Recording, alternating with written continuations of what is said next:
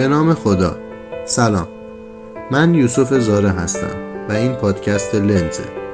تو این قسمت فصل سوم از کتاب Narrative Medicine رو با هم میشنویم که متنش رو مهشاد مدنی، سجاد سیبوی و شیرین شهسوار نوشتن و سنا پیغمبر دوست هم ویراستاریش رو انجام داده.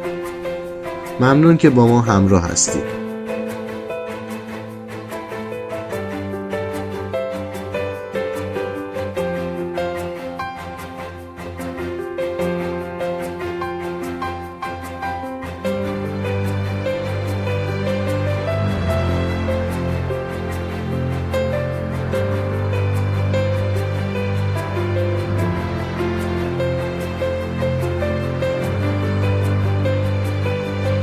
برای پیشرفتن یک درمان موثر باید های موجود در های بهداشتی رفع شود. نویسنده پیشنهاد می کند که ابزارهای روایی ممکن است در پر کردن این ها کمک کنند. زیرا که روش های روایی برای شناخت و تجربه کردن جهان و خودمان به طور مشترک میان متخصصان و بیماران وجود دارد. فرای تفاوت میان پزشکان، پرستاران و بیماران ما متحد هستیم و می توانیم دوباره متحد شویم شکاف های خاصی که پزشکان را از بیماران جدا می کنند مثل عقاید در مورد مرگ، زمینه بیماری، درک علت بیماری و عوامل عاطفی که منجر به رنج می شوند مستقیما با جنبه های روایی پزشکی ارتباط دارند.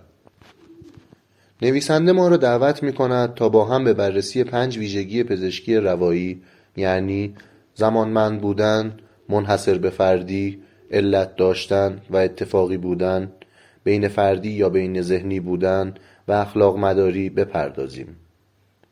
بررسی یک به یک این موارد به ما در پر کردن آن شکاف ها کمک می کند ریچارد هورتون در کتاب هلسوارز می نویسد یک شکاف در پزشکی وجود دارد که در قلب چالش های فعلی است. راه حل ما برای اتصال مجدد پزشک و بیمار از طریق درک متقابل و راهی مشترک برای شناخت بیماری می باشد. ما به چیزی کمتر از یک فلسفه جدید دانش پزشکی نیاز نداریم. نویسنده فکر می کند که این فلسفه جدید دانش پزشکی یک حالت روایی داشته باشد.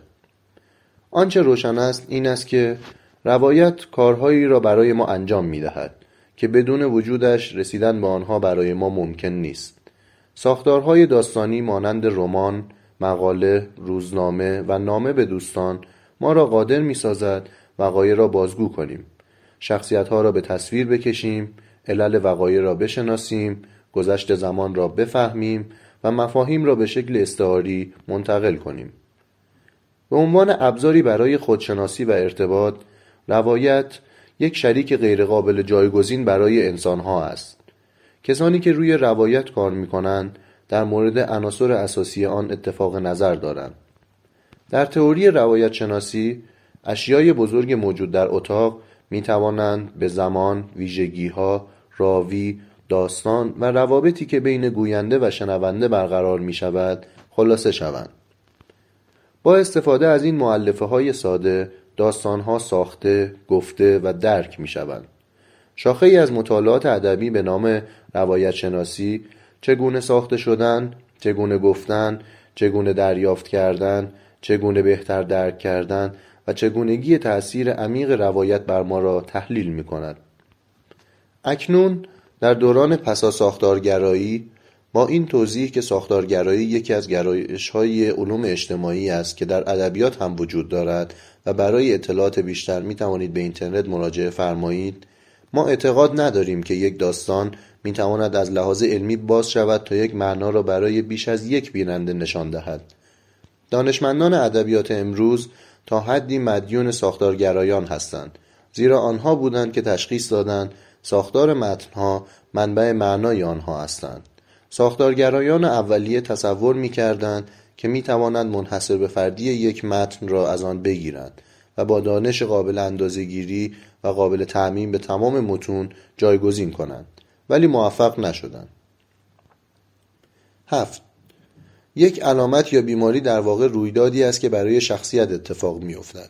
گاهی اوقات توسط چیزی قابل شناسایی در یک زمان مشخص ایجاد می شود و باید با نگرش خاصی به دیگری گفته شود. متخصصان مراقبت های بهداشتی نمی‌تونن زمانبندی موجود در زندگی و بیمارها رو بفهمند. به خاطر همینه که نمی‌تونن به منحصر به فردی و تک بودن هر فرد یا شخصیتش پی ببرن نمی‌تونن همزمان که دنبال علت بیماری ها هستن به تصادفی بودن بعضی اتفاقات در زندگی هم اهمیت بدن و همچنین توانایی درک نیاز موجود برای بیان کردن روایت دیگران و همچنین شنیدن روایت دیگران رو ندارند. نویسنده اولش ما رو به بررسی پنج ویژگی پزشکی روایی دعوت کرد. حالا میریم سراغ اولینشون که زمانمندی هستش.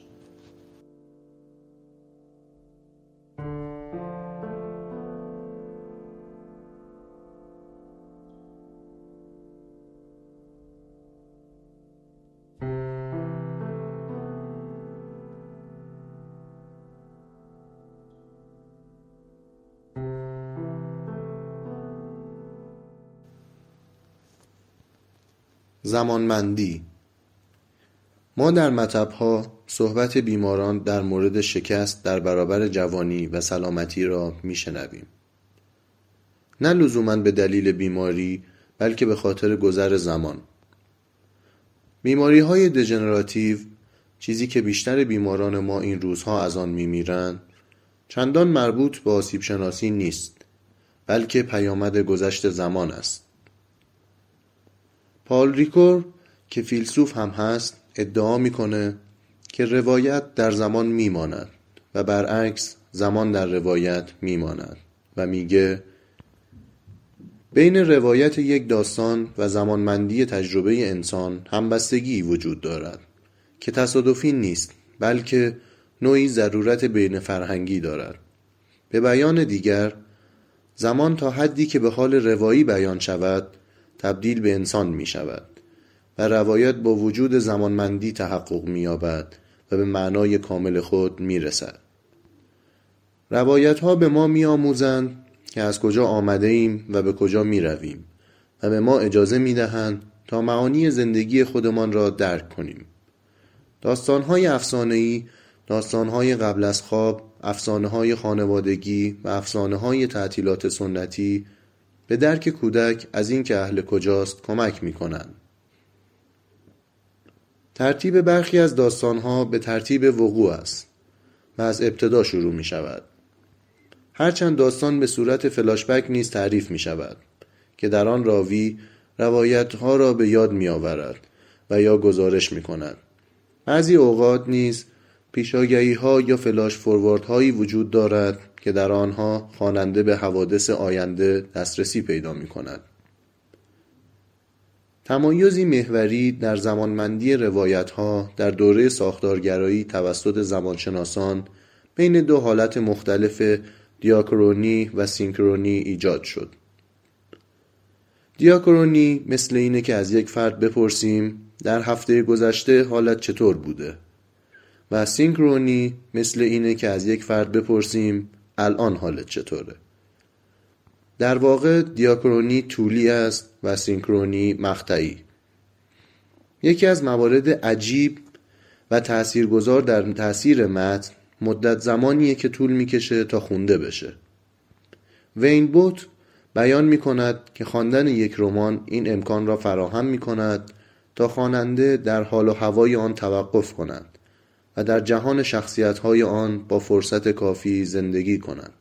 با این کار با فضای داستان آشنا می شود و با مردمش صمیمی می شود های کوتاه نمی توانند این ارتباط تحول آفرین را به خواننده ارائه دهند. نویسنده میگه که گزارش های پزشکی چیزی نیستند جز یک مبارزه در برابر قدرت زمان. انسانها تلاش می کنند تا به مرور زمان با موجودیت خود کنار بیایند. در بسیاری از نبردهای جاودانگی در حضور پزشکان و پرستاران در اتاق زایمان در اورژانس در اتاق انتظار و در آسایشگاه. وقتی اولین نوه یک فرد متولد میشه فرد احساس پیری می کند و عظمت باروری را حس می کند وقتی دختر به سنی می رسد که مادرش از دنیا می رود او خودش را تسلیم جبر می‌بینه یا حتی به خاطر سرنوشت بدش خشمگین میشه هنگامی که پزشکان مراقبت های تسکینی با هدف تسکین درد بیمار ارائه می دهند، بیمار تسلیم شمارش روزها می شود. چند پارگی و چند تکهی بودنی که در روایت های پست مدرن نیز وجود دارد. دقیقا همان چیزی است که برای بیمار هم اتفاق می افتد. در واقع ما رخ دادن بیماری برای بیمار مشابه روایت های پست مدرن یک پارچگی و روال زندگی فرد از بین می رود و بیمار همش با خودش میگه الان چی می‌خواد بشه؟ وقتی پزشک یا پرستار برای انجام کاری وارد اتاق می شود برای لمس کردن، مداوا، بخیه زدن او در حالت زمانه برداری باقی میماند. یعنی حالت زمانی که در آن یک واقعه به واقعه دیگری منجر می شود در حالی که شرایط بیمار در یک شکیبایی بی انتها سپری می شود زمان محور ضروری پزشکی است. در تشخیص، پیشگیری، تسکین یا درمان. زمان ماده غیرقابل جایگزینی در رابطه درمانی است. مثل اینکه زمانی برای گوش دادن، زمان تشخیص و زمانی برای مراقبت از مفاهیمی هستند که در پزشکی وجود دارند. پزشکی متحول خواهد شد اگر برای زمان احترام قائل شود و تأثیر آن را درک کند. پزشک اگر بتواند حس زمانمندی را درک کند می تواند نگذارد که بیمار تا آخر هفته منتظر نتیجه بیوپسی باشد زیرا تأثیری که بیمار در انتظار جواب بیوپسی تحمل می کند تقریبا به اندازه خود بیماری دردناک است. ما پزشکان هرگز به موقع و آن تایم نیستیم و فرض ما بر این است که بیماران با منتظر نگه داشته شدن مشکلی ندارند. این خود یکی از نشانه های تفاوت پزشکان و بیماران در زمانمندی است. با این وجود هر چقدر هم مهارت پیدا کنیم هرگز بر زمان حکومت نخواهیم کرد مهم نیست چقدر امید به زندگی را گسترش دهیم مرگ خواهد آمد سیستم مراقبت های بهداشتی فعلی ما فرض می کند که همه برای همیشه زندگی می کنند و از پذیرفتن آغاز و پایان زندگی دور می شود. ما متخصصین مراقبت های بهداشتی هستیم. به عنوان نگهبانان بدن باید برای مواجهه با پایان زندگی شجاع باشیم. صداقت داشته و از وعده های دروغین بپرهیزیم و فروتن باشیم تا زمان محدود خود را در زمین از یاد نبریم.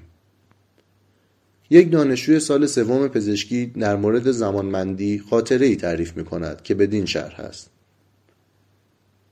یک زن 57 ساله مبتلا به ALS پذیرفته شد که از خوردن غذا، آب و درمان غیر تسکینی خودداری می کرد.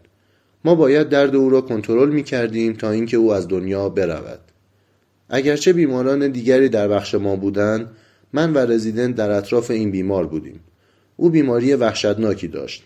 فلج شده بود قادر نبود صحبت کند هر دو ساعت یک بار او با صدای بلند نفس می‌کشید و نشان می‌داد که درد دارد و ما نیز بلوس های زیادی از مورفین را تزریق کردیم یک دقیقه بعد او ساکت شد و سپس خوابید تا اینکه از درد بیدار شد.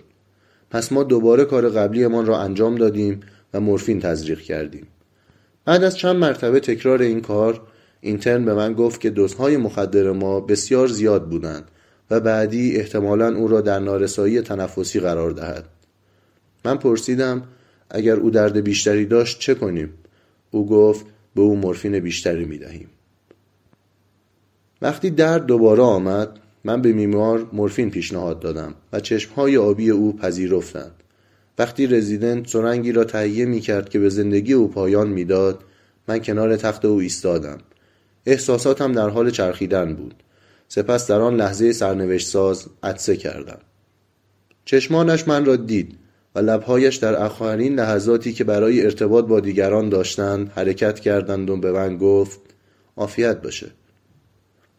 حالا به سراغ دومین ویژگی پزشکی روایی یعنی منحصر به فردی میریم.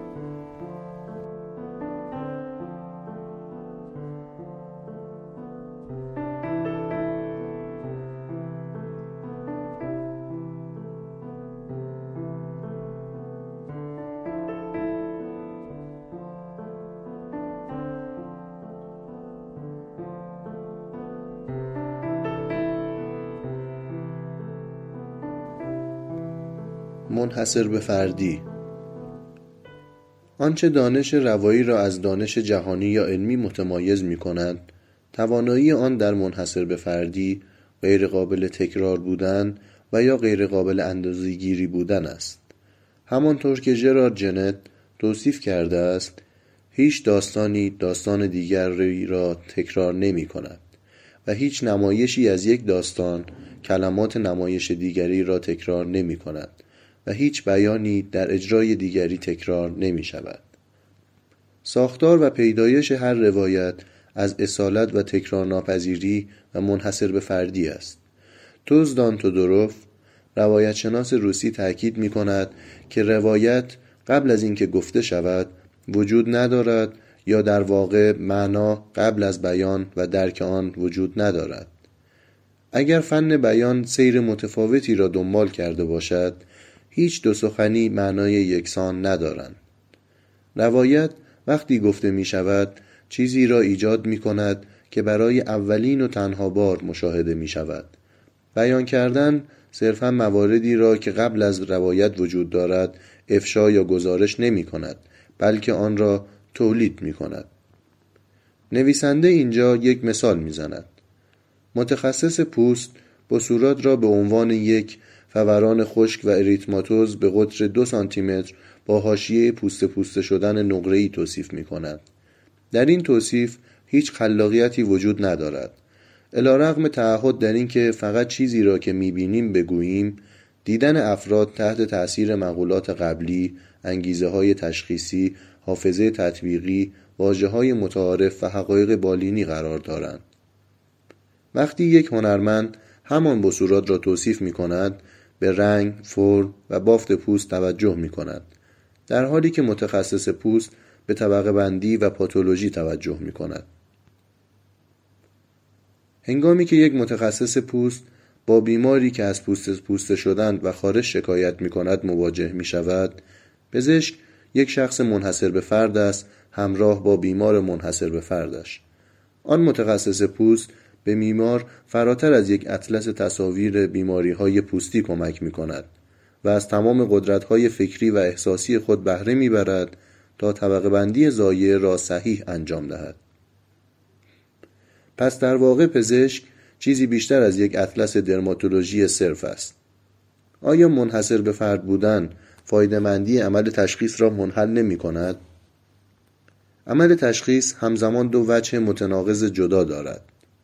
یک تلاش برای یافتن ویژگی های منحصر به فرد با مشاهده. و دو تلاش همزمان برای طبقه بندی آن به گونه ای که قابل خواندن باشد. رولان بارت ساختارگرای فرانسوی بین readerly text یا متن خواندنی و writerly text یا متن نوشتنی تمایز قائل می شود readerly text یا متن خواندنی متن مرده ای است. متنی که یک بار نوشته می شود و پس از آن نوشتن فقط به یک روش خاص قابل خواندن است.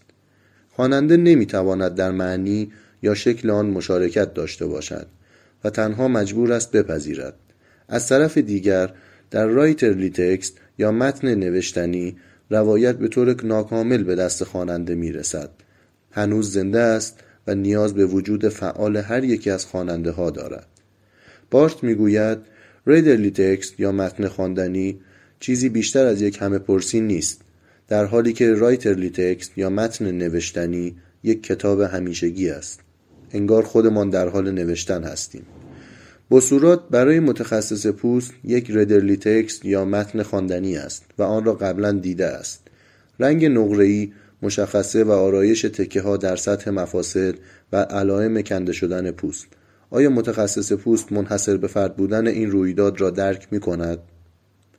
شاید بیمار به تازگی با پسوریازیس آشنا شده و از آن وحشت داشته باشد. شاید بیمار فکر می‌کرد با وجود نور ماورای بنفش درمان شده.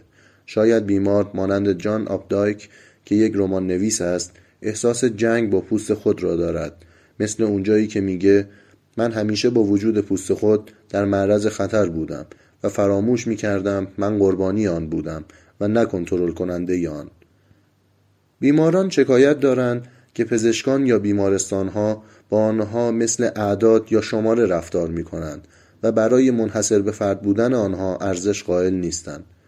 توماس کوزر می نویسد همانطور که بیماران اختیارات بیشتری را به دست می‌گیرند یا حداقل چنین ادعایی می‌کنند ممکن است تمایل بیشتری به روایت داستانهای خود و به دست گرفتن زندگی خود در دستان خود داشته باشند تا فردیت خود را در برابر درمان منفعل و یکسان برای همه کیس های مشابه دوباره برقرار کنند. این نویسندگی جدید بیماران ممکن است قدرت فوق‌العاده‌ای بر توان تشخیص دادن منحصر به فردی هر بیمار داشته باشد. یک مددکار اجتماعی متن زیر را در آنکولوژی روایی نوشت. برنامه آموزشی که در آن پزشکان، پرستاران و مددکاران اجتماعی با هم دیدار می کنند تا آنچه را که در مورد کار بالینی خود نوشتهاند برای یکدیگر بخوانند. متن از این قرار بود. دوست ناخوشایند من همیشه یک توهین است تو میگی برای یک فرد کوتاه قد تو سر صدای زیادی در اینجا ایجاد می‌کنی تو وقتی با هر یک از هم ها در این 69 روز اسارت طولانی صحبت می‌کنم من را اصلاح می‌کنی. تو مورد علاقه من هستی. من پایان روز خود را با تو دوست دارم بدون هیچ نمودار و قلمی. تو مرا به جبههای نبرد جنگ جهانی دوم می‌بری.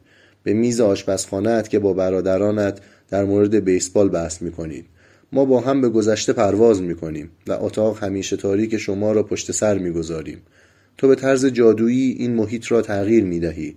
دسترسی من به تو گذشتهت و دیدگاهت یک هدیه است. هیچ کدی در برگه آمار این را در بر نمی‌گیرد. در اینجا متخصص سلامتی از زمان جادویی که با او یعنی بیمار خارج از کلیات آماری صرف کرده با لذت یاد می کند در حالی که در اتاق تاریک گوش می کند در گذشته به شدت شخصی این بیمار حالت خواستانی جاودانی از بودن را در میابد و به حقیقت فرویبنده بینا شخصیتی یک انسان دیگر گوش می دهد. و حالا به سراغ سومین ویژگی پزشکی روایی می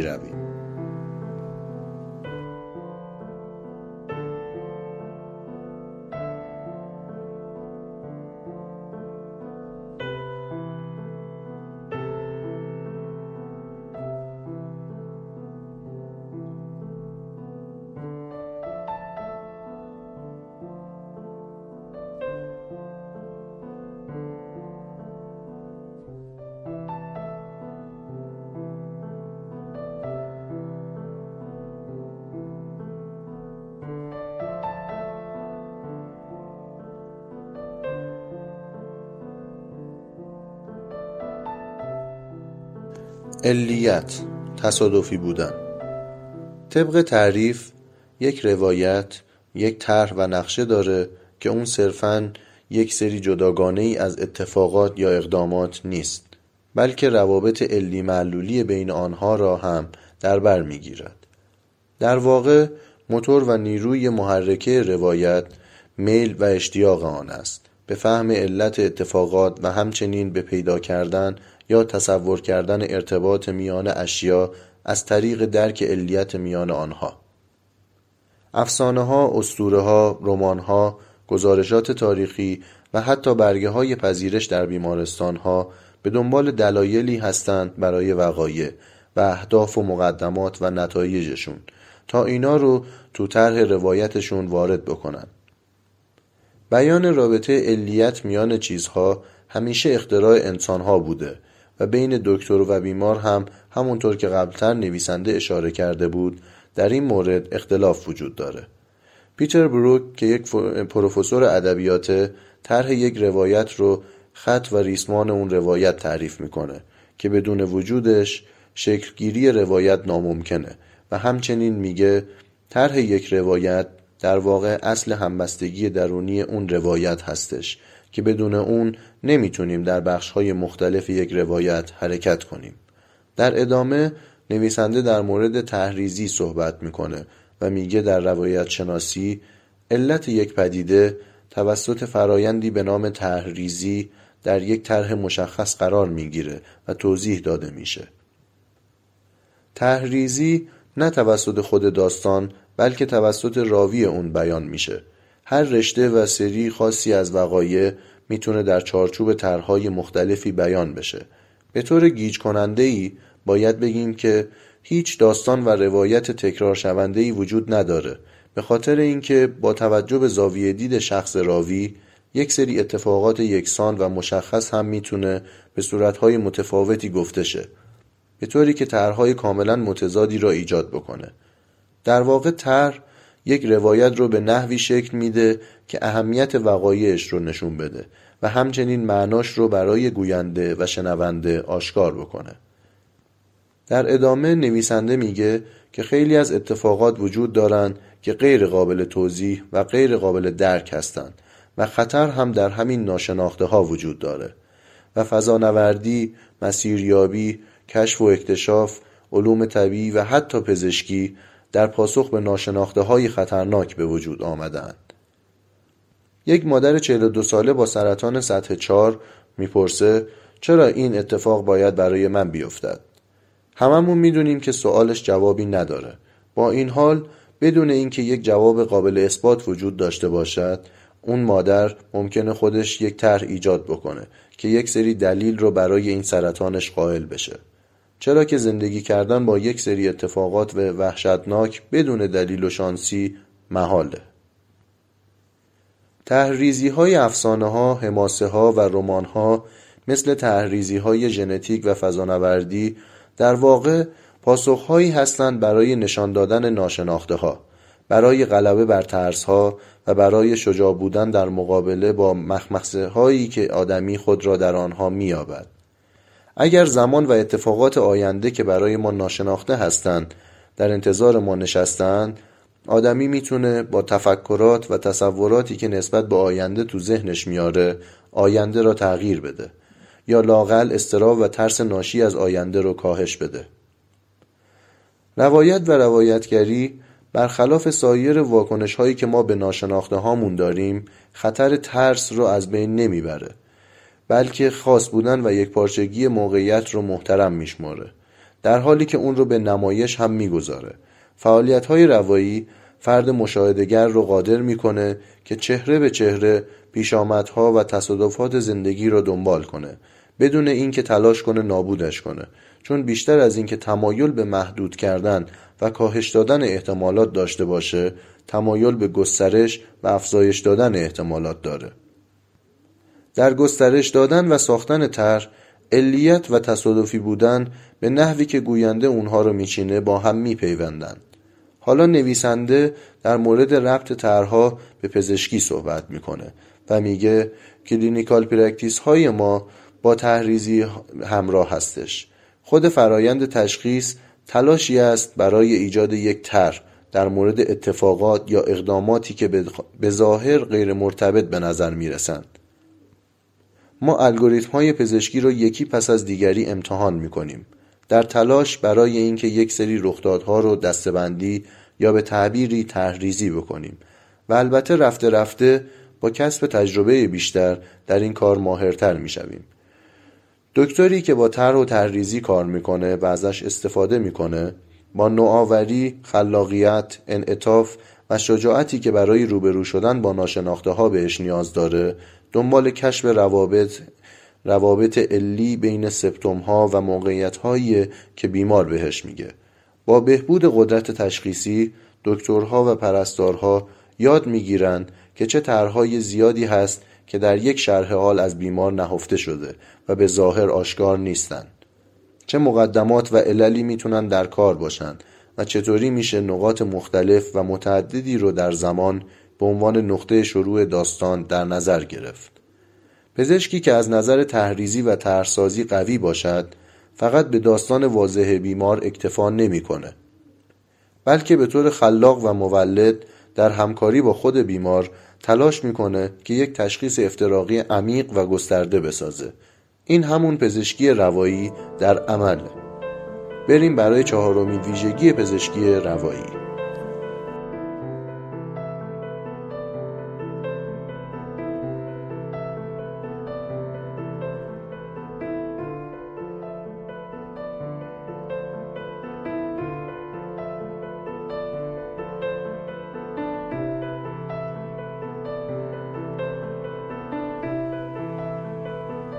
intersubjectivity بین فردی یا بین ذهنی بودن.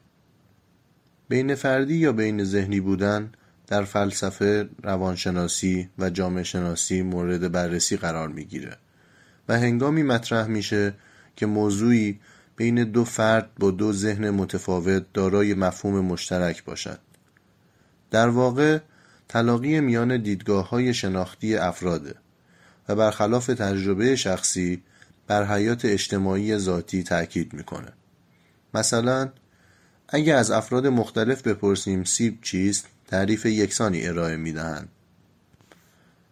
سوبژه چیست؟ منظور از سوبژه قسمتی از هویت و وجود افراد که فرد با آن می‌داند عمل می کند و مشاهده می کند و یا در بیان پال اسمیت حامل هوشیاری است که دارای اثر متقابل با هر آنچه جهان از آن تشکیل شده است می باشد. خود واقعی ما زمانی وجود خواهد داشت که با دیگران برخورد داشته باشیم. چارلز تیلور میگه فرد نمی‌تونه صرفا با تکیه بر خودش دارای فردیت باشه. فردیت تنها زمانی که شبکه تبادل نظر بین افراد مختلف وجود داره معنا پیدا می‌کنه. intersubjectivity موقعیتیه که دو فرد با دو هویت با هم مواجه می شوند. فیلسوف های تحلیلی بر این باورند که ارتباط میان فردی یک احساس محدود مانند triangulation ه که دو هویت به صورت همزمان یک شی خارجی را مشاهده می کنند. triangulation مثلث سازی استفاده از چندین منبع داده برای به دست آوردن یک نتیجه است. هایدگر و هوسرل دو پدیدارشناس بودند که باعث تقویت تفکرات فلسفی در رابطه با intersubjectivity شدند. در تفکرات آن اونا intersubjectivity غیر از در برگرفتن اعمال شناختی افراد برای درک و تفسیر شامل دگرگونی های ناشی از روابط انسانی هم میشه. امانوئل لویناس با تقویت کردن اصول اخلاقی باعث به اوج رسیدن این اکتشافات فلسفی شد. او بیان کرد که مسئولیتی که باعث اتصال و ارتباط انسانها میشه دلیل فلسفه است. او به جای توجه به مسئله دانش که در دیدگاه حسل مطرح شده و مسئله وجود که در دیدگاه هایدگر مورد بررسی قرار گرفته اصول اخلاقی رو به جای فلسفه گذرا و اولیه به عنوان مسئله مهمی که در مسئولیت انسانی بین فردی هستش به کار برده. پژوهشگرهای ادبیات به تازگی به اتفاقات بین فردی در نویسندگی، خوانندگی و تعبیر و نفوذ بسیار علاقمند شدند. اونا به بررسی پیچیدگی که در نتیجه علاقمند شدن افراد برای تبادل متن با هم به وجود میان می‌پردازند. مانند پزشکی موقعیت های روایی همواره باعث اتصال افراد با یکدیگر میشه و در نتیجه میشه ادعا کرد که اتصال افراد به هم نیازمند اعمال روایی توسط آنهاست. باربارا هاینشتاین اسمیت پژوهشگر ادبی مباحثه روایی رو با این جمله تعریف کرده. فردی به فرد دیگر می‌گوید که چیزی رخ داده است که بر این تأکید می‌کنه که روایت نیاز به گوینده و شنونده نویسنده و خواننده و مشارکت هایی به این سبک دارد. بسیاری از کارهای اولیه روایت شناسی در ارتباط با مواردی مانند روایت کردن در داستانها تفاوت بین افرادی که در عمل, در عمل روایت نقش دارند و افرادی که خارج آن هستند و مواردی مانند این انجام شده. در حین هر مطالعه یک خواننده و یک روایتگر وارد یک موقعیت بین فردی می شوند و یک رابطه بین اونها به وجود می آید. خواننده یا شنونده با مهارت روایت به معنی و مفهوم روایت موجود که از ملاقات بین شنونده و گوینده به وجود آمده توجه می کنند. این موضوع باعث می شود ارتباط هایی به وجود بیاید که اطلاعات و عواطف و مود را انتقال میدن. زمانی که ما یک کتاب رو می‌خونیم می‌تونیم با نویسنده ارتباط برقرار کنیم. با وجود اینکه شاید او سالها پیش مرده باشه و ما هرگز او را ملاقات نکنیم و او هرگز ما را نشناسد. ولی با این خواندن اثرش اتصالی محکم بین ما و او به وجود می آید. خواننده ها و نویسنده ها می دانند که فعالیت های ادبیشون اینکه چه کسی هستند رو به وسیله مشارکت با همدیگه به وجود میاره. نظریه معاصر واکنش خواننده نشانگر ابعاد بین فردی خواندن و نوشتنه. در مورد این نظریه باید بگیم که این نظریه از جمله مفاهیم مورد بحث در دانش هرمنوتیک هستش که ناظر بر محوریت خواننده و تجربیات وی در هنگام خواندن یک اثر هستش. از این حیث چنین نظریه‌ای با دیگر نظریات طرح شده در نقد ادبی که محوریت خودشون رو بر معلف و مقاصد ذهنی وی می‌گذارند در تمایز هستش. از این رهگذر بود که نظریه افق انتظارات توسط هانس رابرت ریاس مطرح شد که طبق این نظریه فهم خوانندگان از متن در طول زمان متغیر بوده و در نتیجه آثار ادبی قائم بلزاد نخواهد بود. موضوع اتفاقات بین فردی در هنگام مطالعه مورد بحث بسیاری از محققین در زمینه های مختلف بوده. خوانندگان به هنگام مطالعه دچار تغییرات بنیادی میشن که اون رو میشه به تمرین با مفاهیم استعاری و تخیلی و انعطاف پذیری شناختی نسبت داد. ارتباط بین فردی در هنگام نوشتن و مطالعه کردن با ارتباط هایی که ما به صورت روزمره با اطرافیان خودمون داریم متفاوته. با اینکه نویسنده ما رو نمی‌شناسه ولی زمانی که کتاب خودش رو می نویسه در ذهنش افرادی رو که ممکنه کتابش رو بخونن تجسم می‌کنه. حتی با وجود اینکه سالها بعد و یا در مکانی خیلی دور کتابش رو بخونن. در زمان مطالعه کتاب فرد وارد دنیای نویسنده میشه.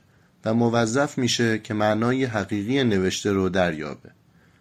کشمکش, کشمکش ذاتی که در رابطه بین خواننده و نویسنده گوینده و شنونده و بیمار و پزشک وجود داره همون کشمکشیه که ارتباطهای بین فردی به وجود میارند. و همین کشمکشه که مشخص می‌کنه که آیا نویسنده به خواننده مدیونه یا برعکس. نوشتن یا سخنرانی کردن به افراد فرصت آشکار کردن وجودشان را میده و خواندن یا شنیدن توانایی هستش که فرد دیگری را بشناسیم و همچنین بتونیم با مطالعه در خودمون تغییراتی ایجاد کنیم و به دیگران نزدیک بشویم و به این طریق هستش که دو فرد غریبه با هم ارتباط برقرار می کنند و وارد دنیای یکدیگر میشن. با فرض وجود صداقت در این تبادل بین خواننده و نویسنده گوینده حقایق عمیق و ناشناخته ای رو هم از طریق واجه ها و هم از طریق بیان و استعارات آشکار می‌کنه و شنونده خودش رو در دستگاه معناسازی خصوصی فرد مقابلش قرار می‌دهد. ارتباطی که بین پزشک و بیمار شکل می‌گیره بیشتر از شباهت به ارتباطهای روزمره ما به ارتباط به بین گوینده و شنونده شبیه هستش اون چیزی که مطالعات ادبی در رابطه با پزشکی نشون میدن اینه که ارتباطهای اولیه پزشکی با استفاده از واژه ها شکل می‌گیرند رابطه دوستانه پزشک با بیمار بر پایه شنیدن گفته های بیماران هستش و قابل اعتماد بودن پزشک همراه با جدیت و وظیفه شناسیش برای گوش کردن به آنچه که بهش واگذار شده نشان داده میشه. ارتباط بین پزشک و بیمار شبیه ارتباطهای دیگه مانند دوستی و ارتباطات خانوادگی و غیره نیست و این رابطه بر حسب متنهای پیچیده‌ای که بین پزشک و بیمار اشتراک گذاشته میشه به وجود می آید.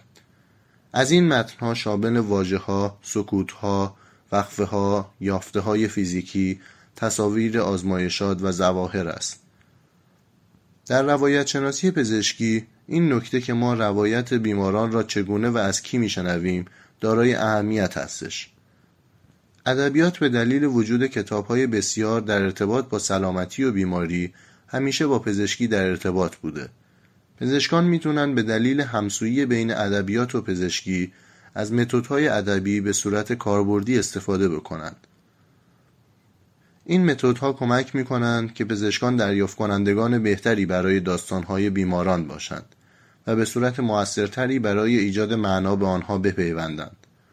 پزشکان باید بتونن مسئولیت خودشان را در برابر بیماران با تبدیل شدن به یک خواننده ماهر و وظیفه شناس انجام بدن و برای این باید سعی بکنند که مهارت‌های مورد نیاز رو کسب بکنند. در ملاقات‌های بین فردی در بیمارستان‌ها دکترها و بیمارهایی که با هم غریبند می‌تونن باعث شناخت خودشون بشن و گوش کردن به فرد بیمار می‌تونه بسیار کمک کننده به او باشه و برای او معنای بسیاری داشته باشد. در حالی که بسیاری از بیماران همچین فضایی ندارند چون ارتباطشون با دکترها به خوبی شکل نمی‌گیرد. بریم سراغ پنجمین و آخرین ویژگی پزشکی روایی.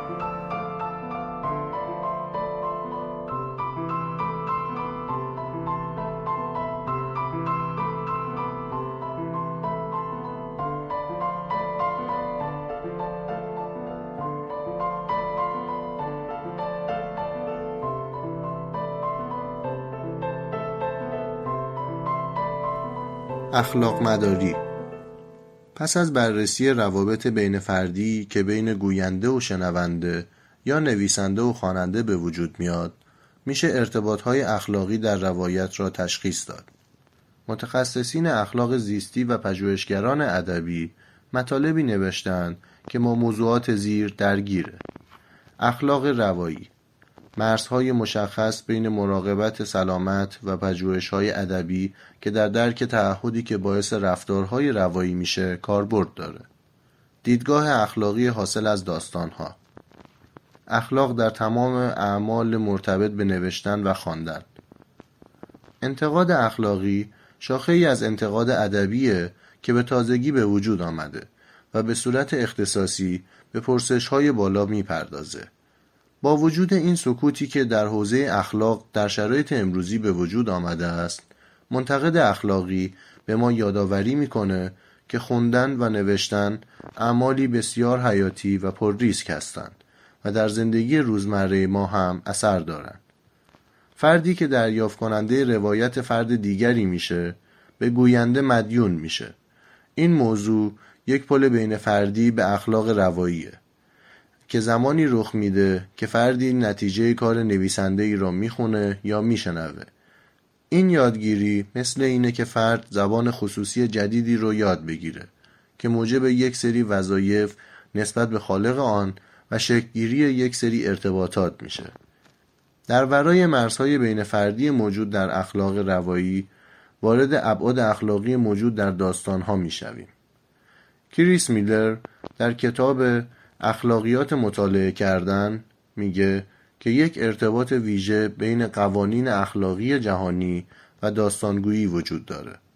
بدون داستانگویی هیچ تئوری اخلاقی وجود نخواهد داشت.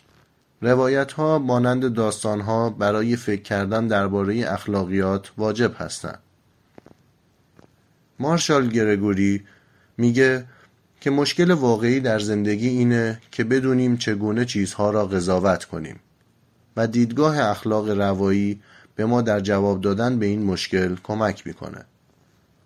دیدگاه اخلاقی نشان میده که داستان و نویسنده اون یا گوینده چه راهی رو روش درست زندگی کردن می‌دونن. نویسنده دیدگاه اخلاقی خودش رو به تدریج در آثار مختلف خود تکرار می‌کنه و توسعه میبخشه که باعث آموزش خوانندگانش می‌شود.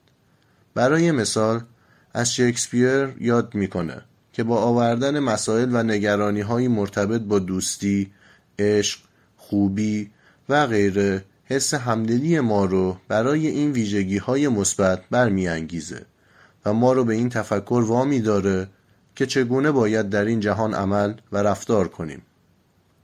این نویسندگان بر دیدگاه اخلاقی خواننده تأثیر می‌گذارند و باعث تقویت اون میشن. اخلاق روایی نشانگر تعهد اخلاقی و اساسی است که در آن واجههایی که قبلا در ذهن نویسنده بیشکل و نادیدنی بودن را آشکار می‌کنه و در واقع با متناسب کردن زبان با تفکرات و ادراک و احساسات درونی گوینده به دیگران اجازه داده میشه با اون درگیر بشن که در نتیجه باعث ساخته شدن عمل اخلاقی می شود. متن خواننده را به عمل دعوت می‌کنه.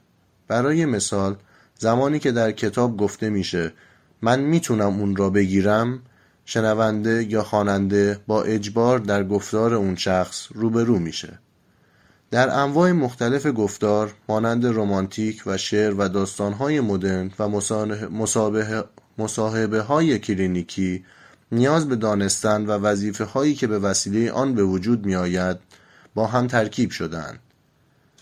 یه نکته دیگه که نویسنده بهش اشاره می‌کنه اینه که در زمانهای اورژانسی در کلینیک که بیمار به مسئولیت‌های اخلاقی پزشکش نیاز دارد نیازی به ساختارگرایی نیست مگر زمانی که به سود بیمار باشد. ولی با کارهایی مانند مطالعه پزشک می تواند مهارت‌های اخلاقیش را تکمیل بکنه.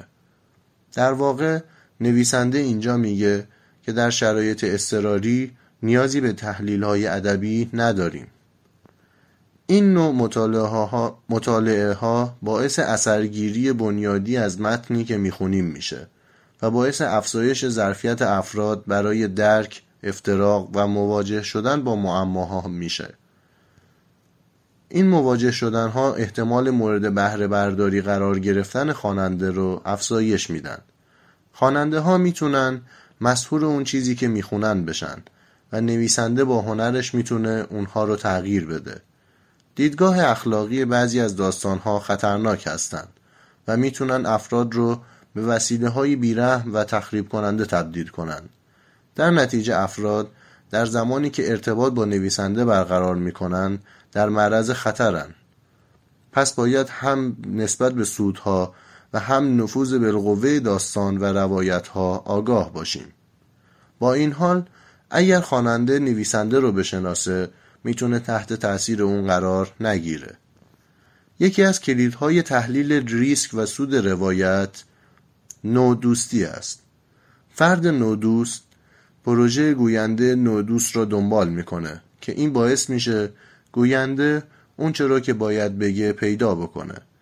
این تنها زمانی رخ میده که در رابطه با موضوع مرتبط با فرد بحث بشه. در واقع شنونده یک دریافت کننده بدون اثر نیست و باعث شکل دهی و جستجو و پرسش و غیره و غیره فرضیات میشه و دنبال نشانه های از اون در هر جا میگرده و به صدای همنو گوش میده و برای اون نباید هیچ پیش تصوری از جواب درست یا نتیجه خوب داشته باشه. نویسنده اینجا یک داستان رو تعریف می‌کنه و میگه یک مددکار اجتماعی در بخش آنکولوژی با دختر بیمار که در بیرون اتاق منتظر او ایستاده مواجه میشه و از دختر می‌پرسه حالش چطوره؟ و دختر جواب میده میگه میترسه.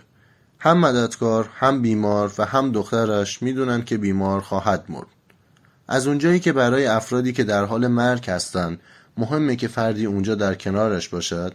برای همین اون به دختر میگه که به داخل بره و دست مادرش رو بگیرد. اون با خودش فکر می‌کنه که بیماری که سالهای طولانی با انواع سرطان درگیر بوده چگونه هنوز احساس ترس از مرگ می‌کنه؟ و مددکار سعی می‌کنه بر ترسش برای ادامه اندادرسانی غلبه بکنه و به کمک بیمار بره. این متن نشون می‌دهد که یک فرد ارائه دهنده خدمات سلامت با تلاش برای کمک به افراد آسیب دیده خودش نیز محتمل آسیب می شود. در واقع این وظیفه ای هست که برایش آموزش دیده. مؤخره نویسنده در یکی از تجربیاتش در ارتباط با پنج ویژگی پزشکی روایی داستان زیر را تعریف می‌کنه و میگه یک معمار برای گرفتن یک سری تصمیمات پزشکی با من قرار ملاقاتی ترتیب داده بود من برای سالیان طولانی پزشک داخلی او بودم و می‌دونستم که چه درمانهایی برای همانجیومای مغزی دریافت کرده. تودهش دوباره رشد کرده و آمبولی به وجود آمده بود و باید بین دو جراحی که یکی از آنها بیناییش و دیگری هوشیاریش را تحت تاثیر قرار می‌داد انتخاب می‌کرد. در, شر... در شرح حالش او با جزئیات عالی نظرات نورولوژیست و جراح مغز رو بازگو کرد و نتایج امارای رو توصیف کرد. اما من نمی‌خواستم این گزارش ها را بخونم یا که معاینات پزشکی را انجام دهم و یا فشار خونش را بسنجم. به جای آن نزدیک هم نشستیم و او با جزئیات توضیح داد که می‌خواد چیکار بکنه. و من بدون برداشتن نوت و یا پر کردن چارت های بیمارستانی حرفای او را گوش می‌کردم و تلاشم را می‌کردم که مفهوم سخنانش را دریافت کنم من می‌خواستم از او بشنوم که وارد چه چالشی شده است و به او اجازه بدهم با این گفتگو گفته های خودش را درباره قضاوت ها، مفهوم ها و چیزهای ترسناکی که از آنها بیشتر از همه میترسد بشنود. من تعجب کردم که او زمانی که فهمید مشکلی را که فکر می‌کرد شکستش داده است دوباره برگشته چقدر عصبانی شده است.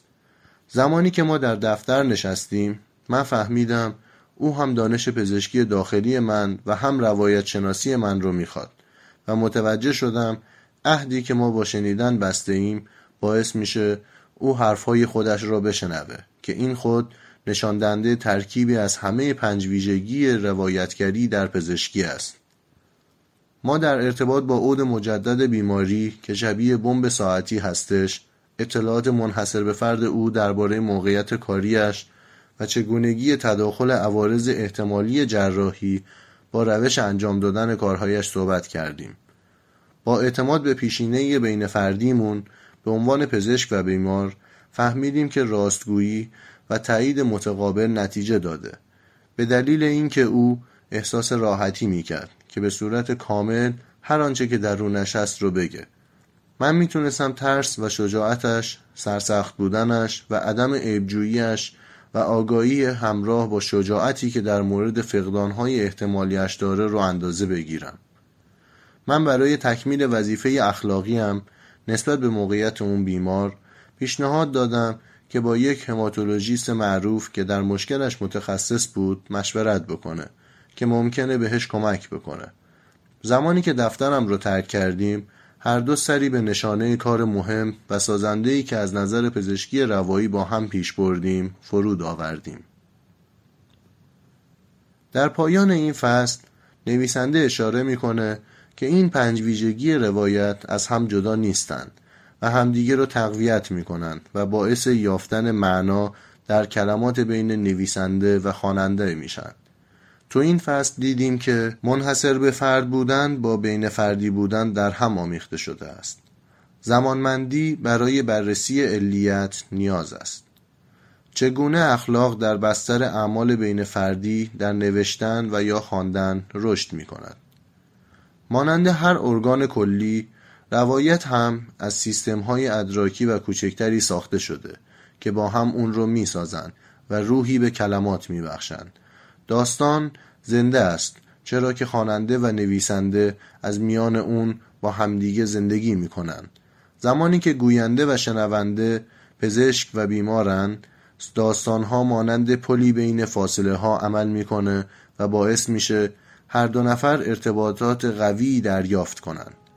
این اعمال روایی خودشناسی تجلیل کردن از دیگران و برجسته شدن ملاقات ها به عنوان به وجود آورنده شناخت رو به ارمغان می آورد.